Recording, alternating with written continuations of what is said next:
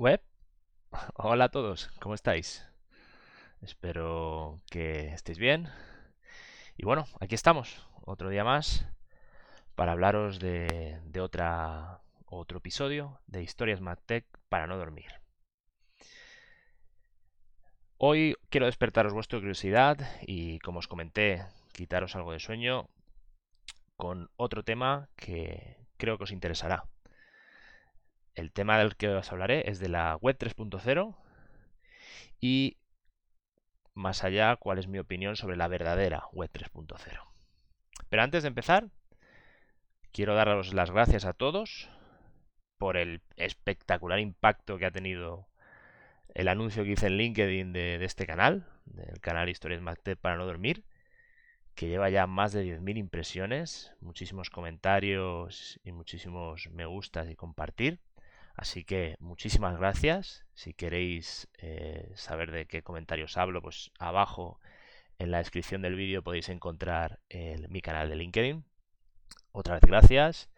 Eh, la verdad es que me ha sorprendido. Así que, bueno, las sorpresas siempre, siempre son agradables, ¿no? Entonces, ¿de qué vamos a hablar hoy? Hoy vamos a hablar, como os he comentado, de, de por qué se habla de Web 3.0 qué significa, qué es, cuáles son los pilares básicos, siempre desde el punto de vista mío, que no me considero un experto precisamente en los conceptos de la web 3.0, y sobre todo de por qué, en mi opinión, los, los futuros o los pilares futuros de Internet, porque al final la web 3.0 habla de esto, del futuro de Internet, son algo distintos a lo que en el fondo se comentan, y siempre desde mi opinión. ¿Qué os parece? Bien, ¿no? ¿Sí? ¿Os parece bien, verdad? Pues, por favor, o sea, abajo, perdón, soy nuevo en YouTube.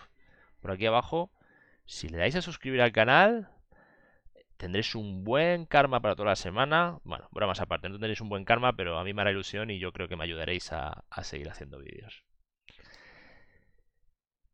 Pero bueno, empezamos. ¿Qué es eh, esto de la web 3.0 eh, es algo nuevo, es algo que se lleva escuchando desde hace poco o es algo que lleva ya más recorrido.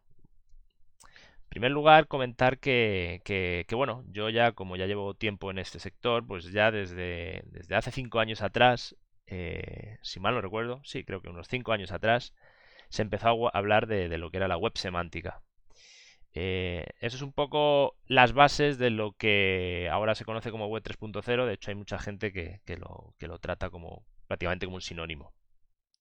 ¿Qué es eso de la web semántica? Pues la web semántica es algo más muy parecido al más puro, más puro estilo Matrix, porque al final de qué se trata, se trata de, de un sitio, un internet donde la inteligencia artificial llegará a tal nivel que será capaz de, de, que las máquinas, o sea, al final los servidores y todos esos ordenadores que, se están conectando en red en Internet, procesen de forma similar a la humana todos los datos y el contenido para que todo esté conectado y haya un entendimiento tanto contextual como conceptual, ¿vale? Sé que suena algo como ciencia ficción, pero era la base o la definición que se pretendía desarrollar con la web semántica.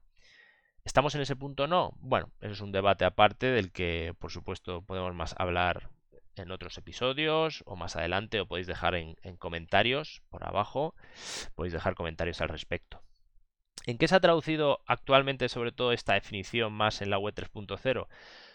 Pues efectivamente se ha recogido el guante de la inteligencia artificial. La inteligencia artificial es un pilar fundamental en la web 3.0, tal como podéis leer en todas las definiciones y como estamos viendo en, el Internet actual. Si lo aterrizamos más al marketing y a la publicidad, que es donde más nos centraremos eh, en este podcast de Historias MadTech, pues sin duda la inteligencia artificial ha entrado con mucha fuerza, tanto lo que es en la parte de optimización de las inversiones, como en la parte de la optimización de la experiencia de los clientes, la, optimización en la activación, ¿no?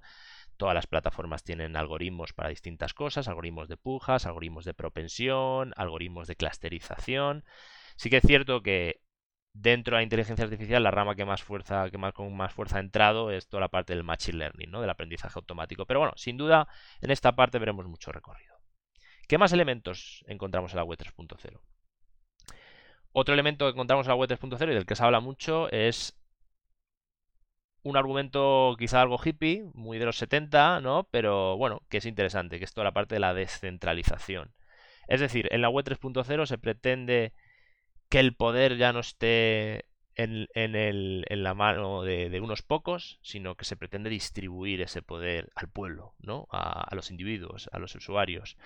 Es un poco revolución francesa, ¿vale? Lo del, lo del acabar con, con el absolutismo monárquico, etcétera. Pero bueno, sí que ese es uno de los propósitos, la parte de la descentralización. De hecho, gran parte de la tecnología que se está desarrollando eh, con el gran pilar del blockchain, va un poco en esa línea, ¿no? Donde eh, conceptos como propiedad, la transparencia, asegurar que la cadena de, intercambio de, tokens, ¿no? De esas propiedades eh, sea segura y, se pueda auditar, va un poco en esa línea, ¿no? El segundo punto, y muy relacionado con esto de la centralización, al final es la independencia. Es decir, donde tendríamos un Internet o una web 3.0 más independiente y que no sea tan dependiente, ¿no? En el otro lado de grandes empresas o grandes plataformas como, como, como, conocemos, como el propio Google, el propio Facebook, ahora llamado Meta, u otras, ¿no? Que hablaremos más adelante. En definitiva, que esté liberada de lo que sería el yugo de las Big Tech, eh, como se conocen. Eh, imaginaros un símil de, la web 3.0 como, como si fuera eh, que tuviera que venir el Robin Hood de turno, ¿no? Para, para, para quitarle poder a todos esos ricos y distribuirlo al, pueblo, ¿no? Distribuirlo a los pobres, ¿no? Para, para equilibrar un poco esas fuerzas de poder. Es decir, todos, todos un poco las, las bases y esos objetivos son todos muy aspiracionales y muy válidos, incluso éticamente, ¿no? Y, y seguramente poca gente pueda estar en desacuerdo, bueno, seguramente las Big Tech sí que estarán un poco de desacuerdo a esto. Pero, en mi opinión, otra cosa es lo que en el fondo está pasando y las bases que estamos viendo sobre las que se está cimentando el futuro de la web. ¿Vale? No sé si a mi opinión de lo que va a ser la web la llamaría la 3.0. En principio sí, porque es la que viene después de la 2.0, o sea, que es matemática básica, le sumamos un puntito más. Pero ¿qué, estamos viendo, en mi opinión? ¿Y, por qué os comento de que os quiero hablar de la verdadera web 3.0? Eh, al final, Internet, en la actualidad, y ya llevamos viéndolo algunos pocos años atrás, estamos viendo cómo está evolucionando hacia otro tipo de conceptos y otro tipo de pilares, que no digo que no estén presentes en esas definiciones que os he dado, por ejemplo, estaría muy de acuerdo con la parte de inteligencia artificial. También incluso estaría de acuerdo eh, con toda la parte de lo que está suponiendo la tecnología blockchain. Aunque tengo ciertas dudas de, cómo van a universalizarse ese tipo de soluciones en más industrias que en el tema de la criptomoneda. Por ejemplo, el tema de los NFTs, yo tengo algunas dudas al respecto, aunque tampoco soy un experto como Willy Rex, ¿vale? No, no, puedo, no puedo comentaros mucho más, pero tengo, tengo algunas dudas al respecto en ese sentido. Sí que considero que lo que es la tecnología tiene muchísimo, muchísimo potencial. Pero en definitiva, lo que es en el marketing, la publicidad y en otros ámbitos más de la industria digital, pues bueno, está todavía por ver, ¿no? Pero bueno, es algo que, sin duda tiene ahí, está una base y es una base interesante y, y, importante y la vamos a seguir viendo. Mis dudas van más al respecto sobre si vamos a ir a una web individualizada, y descentralizada o una web libre si quisiéramos llamarla, ¿no? Donde, donde ese poder eh, ya no está en las grandes plataformas o en grandes empresas, sino que se distribuye de una forma más democrática, por decirlo de alguna forma. Y os preguntaréis, ¿por qué este iluminado de la vida piensa que, que eso no, se, no está presente en el futuro que se está vislumbrando? Pues en primer lugar, por la privacidad. Y diréis, wow, pero qué contradicción, ¿no? Eh, la privacidad, pero si la privacidad Al final es un propósito que, puede ir muy encaminado en lo que comentábamos de individual, descentralizada. Sí, en parte sí, porque al final el concepto máximo que tiene la privacidad es que tú como usuario puedas controlar en todo momento y de forma granular eh, cómo tus datos se están compartiendo y se están monetizando. Y para ahí el blockchain seguramente va a tener mucho que decir al futuro en cómo controlas eso. Pero yo quiero hacer un planteamiento más más general o ir un poquito más arriba y ser un poco perverso, ¿no? En el pensamiento, ¿no? Porque, bueno, por desgracia piensa mal y acertarás, ¿no? Por desgracia. Porque os lanzo una pregunta. Todos estos organismos de regulación, toda esta regulación que, que, la tenemos muy presente ya en Europa y que está despegando con mucha fuerza en otros países pues, tan importantes como Estados Unidos, para Internet o incluso en otros, como en Asia, en Latinoamérica, donde son regulaciones que son muy estrictas con el tema de la privacidad y como las empresas y distintos medios, distintas plataformas de Internet deben gestionar la privacidad de los usuarios. Mi duda ahí es, ¿qué prefieren los reguladores? ¿Qué prefieren esos organismos? ¿Que esté descentralizado todo y que la responsabilidad caiga en el usuario, en el ciudadano? ¿O prefieren tener actores, players, cabezas de turco mejor identificables o más fácilmente identificables para vigilarlas y sancionar. Esto es importante. Eh, si viviéramos en un mundo perfecto donde los unicornios cagan arcoiris y, y todo fuera fantástico, pues el concepto descentralizado sería genial. Pero no conozco ninguna institución reguladora que pudiera supervisar ese concepto descentralizado, porque no nos engañemos, no van a confiar en que esa descentralización sea pura y blanca y no haya que regularla. Van a querer entrar y van a querer regularla. Entonces ahí os dejo una duda, una duda que, incluso yo no sé, no sé contestar del todo, ahí dejo, la dejo votando para para mis amigos y amigas expertos en privacidad. También lo dicho, en comentarios, cualquier aportación es bienvenida. Segundo punto que va en contra de toda la parte de privacidad e independencia, en mi opinión. Todo lo que son lo que se conocen como los GAFA, ¿vale? ese término que, bueno, no es, no es un, anuncio de, de este, este espacio, sino que al final los GAFA eh, se refieren a, a una serie de empresas que a día de hoy dominan el panorama. Y aquí, aprovechando este momento, en primicia internacional, voy a hacer magia. Todo el mundo ya estará diciendo, ¿cómo? ¿Magia de qué? Pues bueno, como me estoy haciendo un pequeño experto, bromas, estoy aprendiendo a todo el tema de, grabación de vídeos y algo de edición, pues me permitiréis algo de magia. Uno, dos, tres, saco el conejo de la chistera. ¡Pum! ¿Qué os parece? Espectacular, ¿no? Yo estoy asombrado de poder hacer esto rápidamente. Pero bueno, seguimos con el hilo. Os pongo en la presentación para que lo veáis mejor. Muy bien. Eh, lo que os comentaba de la parte de, privacidad, que lo he comentado ya, y la parte de lo que son los GAFA. Los GAFA son esas empresas gigantescas que todo el mundo conocéis, como Google, Apple, Facebook, ahora llamado Meta, Amazon, Microsoft, que al final, no nos engañemos, son las que están dominando lo que conocemos actualmente como Internet. Entonces ahí sobre la independencia y la descentralización, ¿vosotros creéis que estas empresas van a renunciar a parte del pastel? Aunque sea pequeño. Pues bueno, yo tengo mis dudas, por eso las planteo.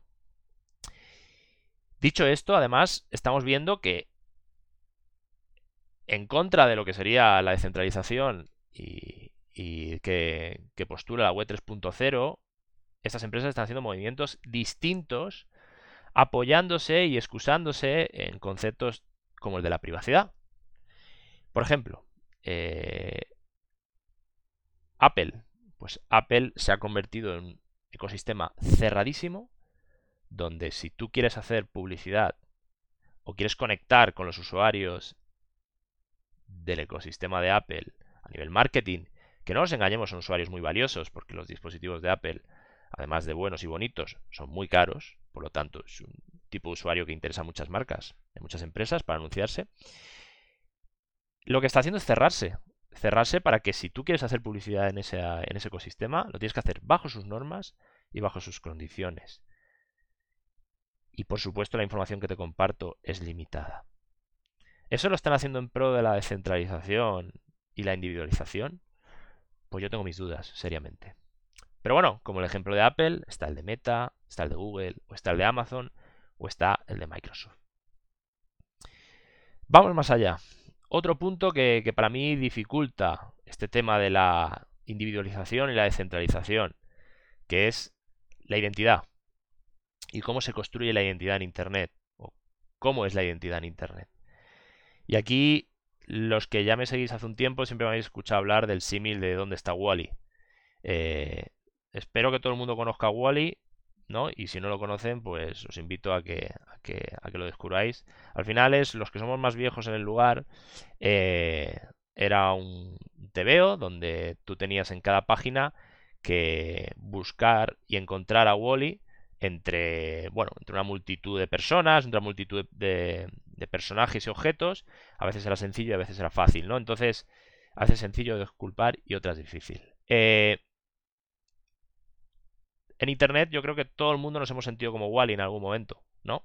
Hemos recibido una oferta o un mensaje que no, que no tiene nada que ver con nosotros, o al revés, que sí que tenía mucho que ver, ¿no? Entonces, la gestión de esa identidad, al final, es un... Me gusta describirlo como si fuera una pirámide, ¿no? Actualmente, ese sería resumido, desde mi punto de vista, el nuevo framework de la identidad, ¿no? Es decir, qué identificadores o qué propuesta de identificación se está postulando actualmente. Insisto, esto es muy cambiante, es decir, si lo hacemos dentro de seis meses, habré añadido y habré quitado. ¿Vale? Pero al final, en esa falta de consenso o en esa falta de, acuerdo entre, los navegadores, que son al final los que controlan y los que tienen la potestad de controlar esto, eh, al final como puerta de acceso en Internet. Otra cosa es que la identidad se gestiona en otro lado, pero actualmente se gestionaba desde ese lado, con las cookies de tercera parte, que lo, que lo haremos después. Al final se están postulando otro tipo de identificadores, como puede ser identificadores de primera parte, es decir, aquellos identificadores de aquellos sitios donde hay un login y por lo tanto la identificación es más clara porque hay un registro y un inicio de sesión. Hay identificadores que desde el punto de vista del anunciante serían de segunda parte, de second party, pero para los medios sí que serían de first party, es decir, al final imaginar un medio conocido como puede ser el mundo, donde tiene una capacidad también para que los usuarios se tengan que loguear e iniciar sesión para leer noticias al final está recopilando identificadores de primera parte que puede compartir o cruzar con identificadores de primera parte, siendo ese se comparte identificadores, ¿no? Todos esos identificadores tienen mucho potencial en el sentido de que identifican muy bastante claramente qué persona es. No es como las cookies que al final identificaban un dispositivo o un navegador, sino que aquí, bueno, el identificador está basado normalmente en el mail, por lo tanto, bueno, podríamos determinar que es más riguroso. Son declarados porque el usuario los presta y por lo tanto consiente al uso ya que hay una serie de cláusulas que tienes que aceptar. Pero por supuesto la escala que tienen es muy reducida. Si con las cookies podemos llegar a prácticamente todo el Internet en cuanto a escala y poder servir publicidad como veremos después, con ese tipo de identificadores la escala es muy baja. Los más optimistas hablan de que el tráfico logueado fuera de los Wallet Garden o fuera de esos GAFA, ¿vale? Importante, ¿eh? esto lo matizaremos. Fuera de los GAFA podría llegar al 30%, ¿vale? Seguramente lo haga, pero va a tardar. Entonces, bueno, son identificadores que, que tienen menos escala. Aquí también podríamos meter cosas más recientes como la identidad descentralizada que precisamente se está, se está eh, introduciendo por la web, en la web 3.0, que precisamente trabaja con blockchain y de la que vamos a escuchar más hablar en el futuro, ¿vale? Todavía es muy, muy reciente. Si queréis conocer más al respecto, pues me lo ponéis en comentarios y os paso algunos artículos y algunos papers que hablan sobre eso, que, que bueno, que pueden ser interesantes, aunque todavía tienen muchos retos por delante. Ya después iríamos a una capa donde la identidad ya no es tan clara, no es tan determinística, sino que nos iríamos a modelos ya, incluso modelos que no tienen un identificador como tal, conocido como IDLess. Bueno, hago una pequeña pausa. En este canal vais a escuchar hablar mucho de, anglicismos y conceptos en inglés. Yo voy a soltar muchas cosas. Si alguna cosa no la entendéis o no sabéis qué es, por favor, sin problema, me lo decís y me lo comentáis y en un siguiente vídeo os lo aclaro, ¿vale? Es un mal que tenemos en marketing, nos encantan los términos nuevos y si son en inglés mejor, ¿no? Entonces ya iríamos a una capa más pseudo-anonimizada, donde entraríamos en modelos construidos con, inteligencia artificial o modelos más sencillos basados en, algoritmos de lookalike más sencillos, donde nos servirían, pues eso, para construir cohortes, que son agrupaciones de usuarios en base a, un comportamiento concreto. Sin necesidad de que haya un identificador para activar, sino que tú activarías un mensaje o una publicidad, la activarías a un cohorte. Lo que pasa eh, o un segmento. Lo que pasa es que efectivamente cada uno de esos usuarios que forman un corte o un segmento, pues sí que estarían identificados de alguna forma, ¿no? Esto si os suena Google Privacy Sandbox, de lo que hablaremos en el futuro, por supuesto, eh, que al final es la solución para este mundo privacy first de, Google, eh, al principio se hablaba de Flux. Y precisamente Flux era esto, ¿no? Era crear esas cohortes, ¿no? Sí que es cierto que Google ha degradado Flux por diversas discusiones y debates que ha tenido con distintos organismos de regulación, de los que hablaremos más adelante en otros vídeos. ¿Y dónde se ha ido precisamente? Pues se ha ido a, conceptos más sencillos y mucho más anónimos, como puede ser Topics, que al final es una propuesta contextual gestionada desde el navegador, pero es una propuesta contextual, es decir, en función de lo que vayas navegando y cómo estés navegando y qué páginas estés consultando, yo, navegador, te voy a asociar a un clúster o a un grupo de usuarios que forman parte de deportes, naturaleza, eh, foodies, eh, o todos los conceptos que queráis. Esos topics, que precisamente es lo que sustituye a Flux dentro de Google Privacy Sandbox.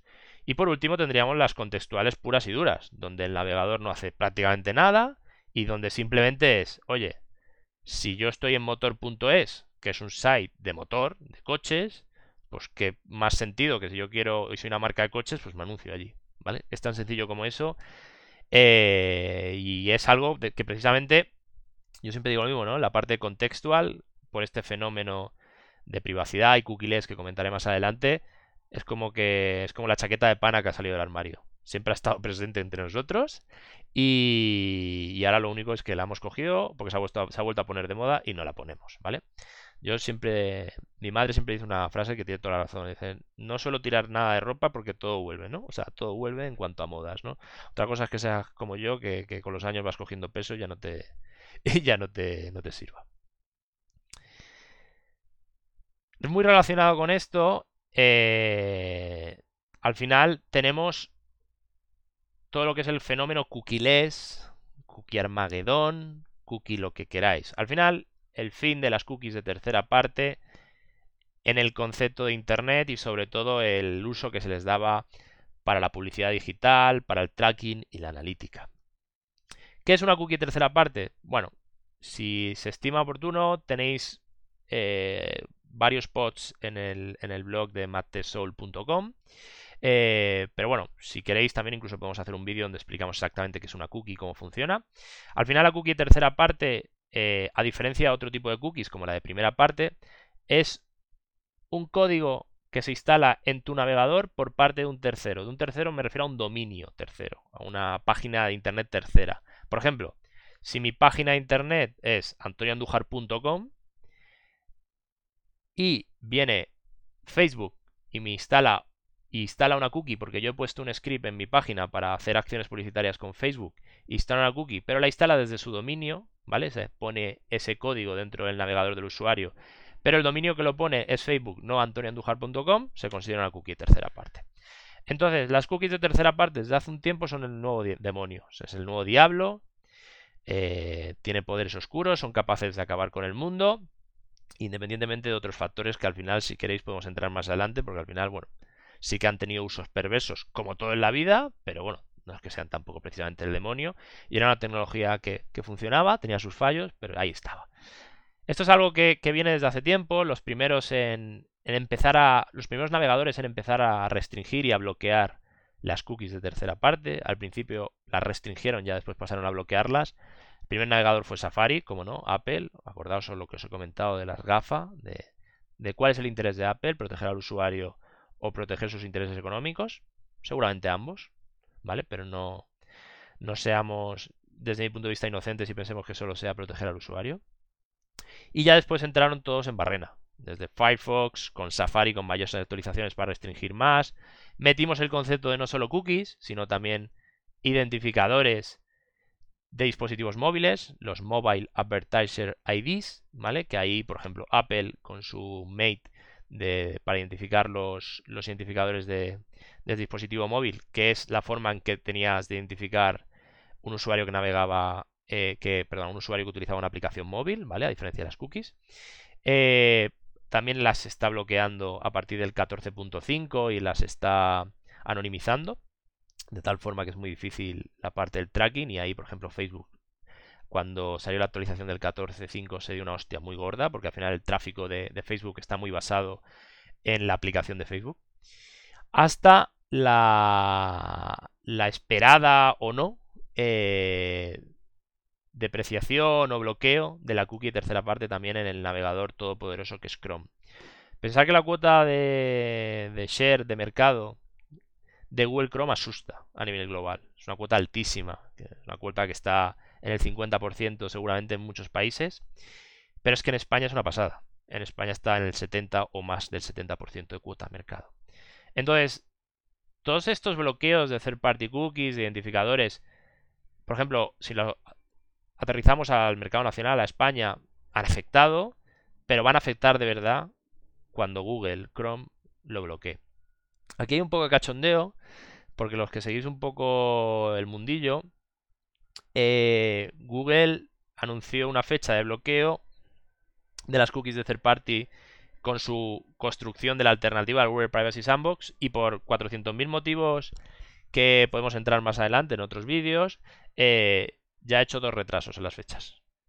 Con lo que nos estamos yendo ya ahora a lo que sería a la fecha de finales de 2023, es decir, 2024, ¿vale? Esa supuestamente es la segunda fecha que nos han dado para, la, para el bloqueo de las cookies de tercera parte en Google Chrome.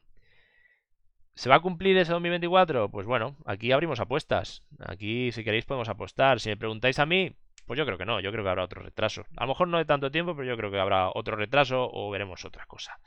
Porque, bueno, resolver uno de los problemas que genera esto, como vamos a ver al, final de, de todos estos puntos, no es sencillo. No es sencillo ni para el propio Google. Al final, todo este concepto del cookie-less, sumado a todo lo que hemos comentado, eh, es propio de, un programa para Iker Jiménez, ¿no? Para, poner esas soluciones, plantear esas preguntas e intentar resolverlo. Es un terreno complicado y del que vamos a ver muchos cambios. De hecho, los que seguís, la actualidad eh, es, es, una locura. Ahora hemos parado un poco en julio y agosto por vacaciones, pero es un no parar de, noticias al respecto por todos los players de la industria. Muy relacionado con el tema de las GAFA, de los GAFA, perdonar, de esas super grandes empresas que, controlan Internet actualmente, tenemos los Wallet Gardens, que es precisamente una definición que se utiliza para denominar en lo que se están convirtiendo, ¿no? Se están convirtiendo en eso, en jardines eh, amurallados, perdonar, o incluso a mí me gusta ya hablar de que son castillos, son verdaderos castillos-estado, por decirlo de alguna forma, castillos gigantescos, que tienen muchos usuarios dentro, que las marcas, por supuesto, ven como apetecibles para servir publicidad. ¿Cuál es el tema? En el momento que se conforman como Wallet Gardens o se cierran como muros, si tu marca quieres ir a servir publicidad a esa comunidad de usuarios que es bestial, eh, por supuesto lo vas a tener que hacer con sus normas y bajo sus condiciones. Y ahí no hay ni nada que te asegure que sus normas dentro de tres meses no sean distintas o que sus condiciones sean multiplicadas por 10 con lo que eran respecto tres meses atrás. Entonces, al final, eso de la individualización, descentralización, pues estamos viendo casi lo contrario, donde estos grandes muros se están haciendo más grandes y se están amurallando más, ¿no? Es decir, estas empresas cada vez acumulan más comunidad, más usuarios. Aquí tenemos estas, pero meter ahora TikTok, por ejemplo, que es una verdadera locura. O sea, lo que está creciendo a nivel usuarios. Meter nuevas comunidades que son propiedad de Amazon, por ejemplo, como Twitch, donde también hay una comunidad de usuarios gigantesca, que esto también es propio de este tipo de empresas, a la que van creciendo otro tipo de comunidades y se van haciendo grandes, pues las compran, ¿no? Y, esa atomización inicial, pues se vuelve a convertir en el poder de unos pocos. ¿Y por qué os decía que al final resolver todos estos problemas que se están generando con el fin de las cookies, con el tema de la privacidad, no es sencillo ni para el propio Google?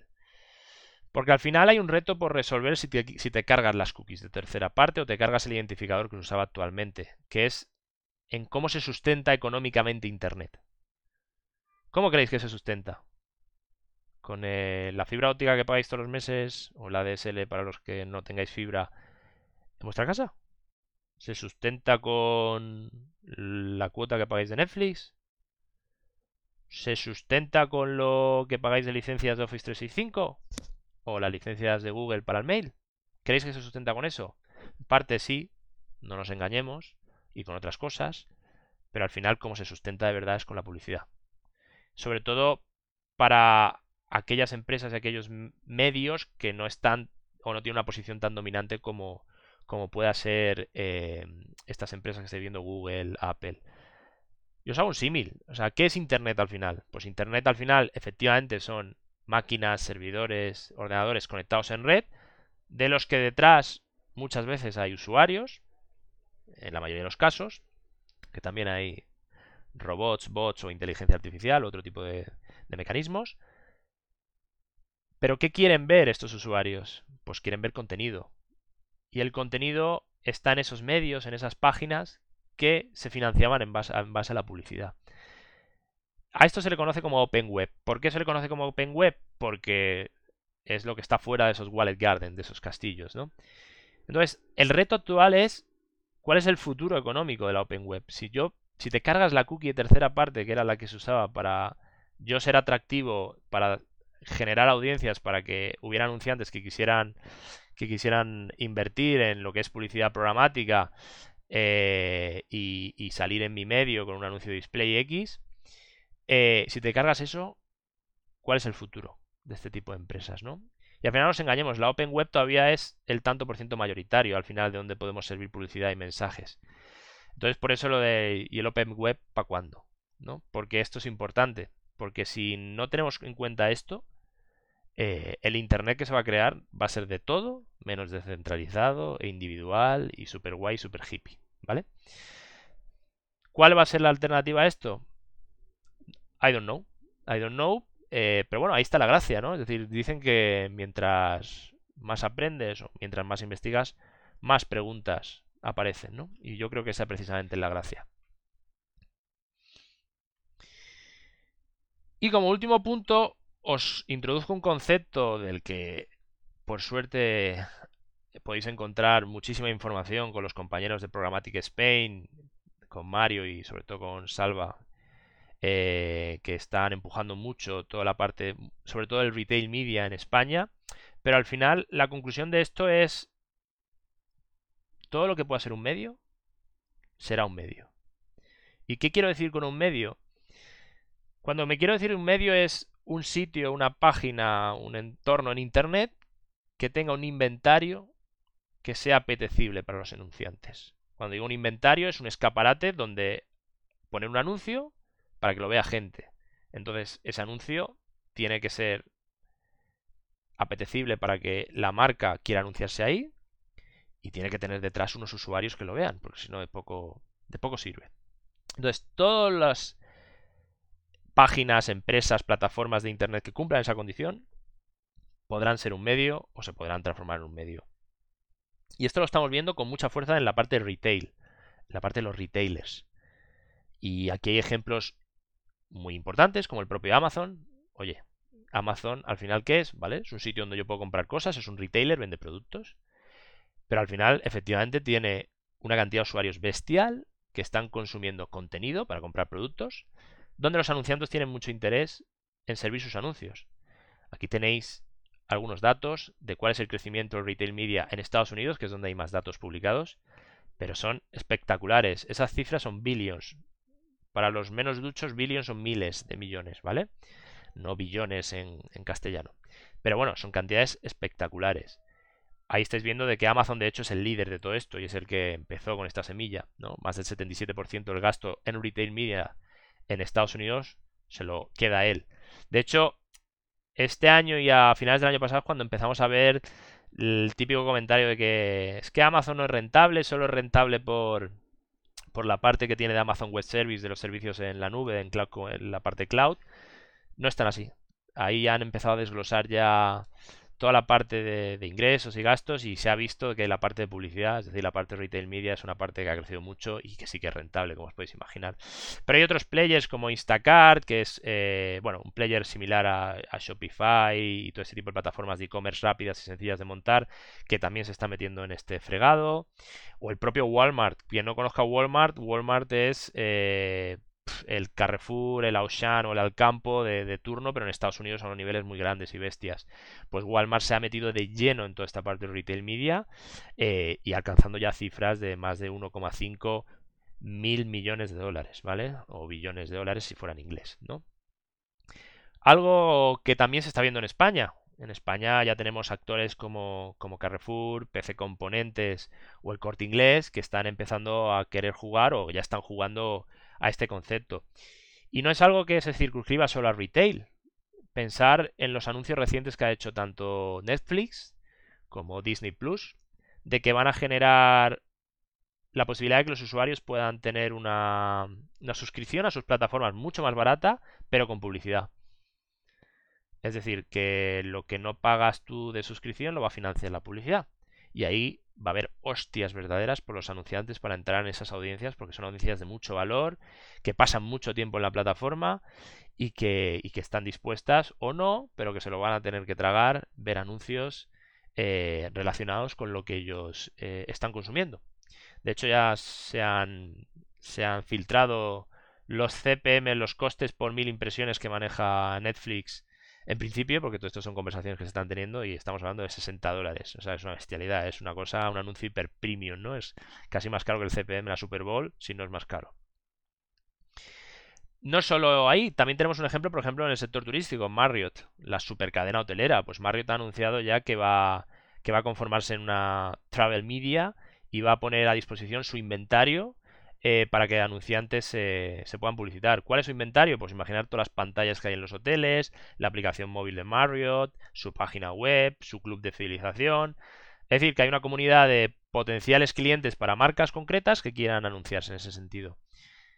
Entonces, todo eso que os estoy comentando, ¿creéis que otra vez va, vuelvo a lo mismo, soy pesado, va a la centralización, a la individualización? ¿O al final lo que va a conformar es un reino de taifas.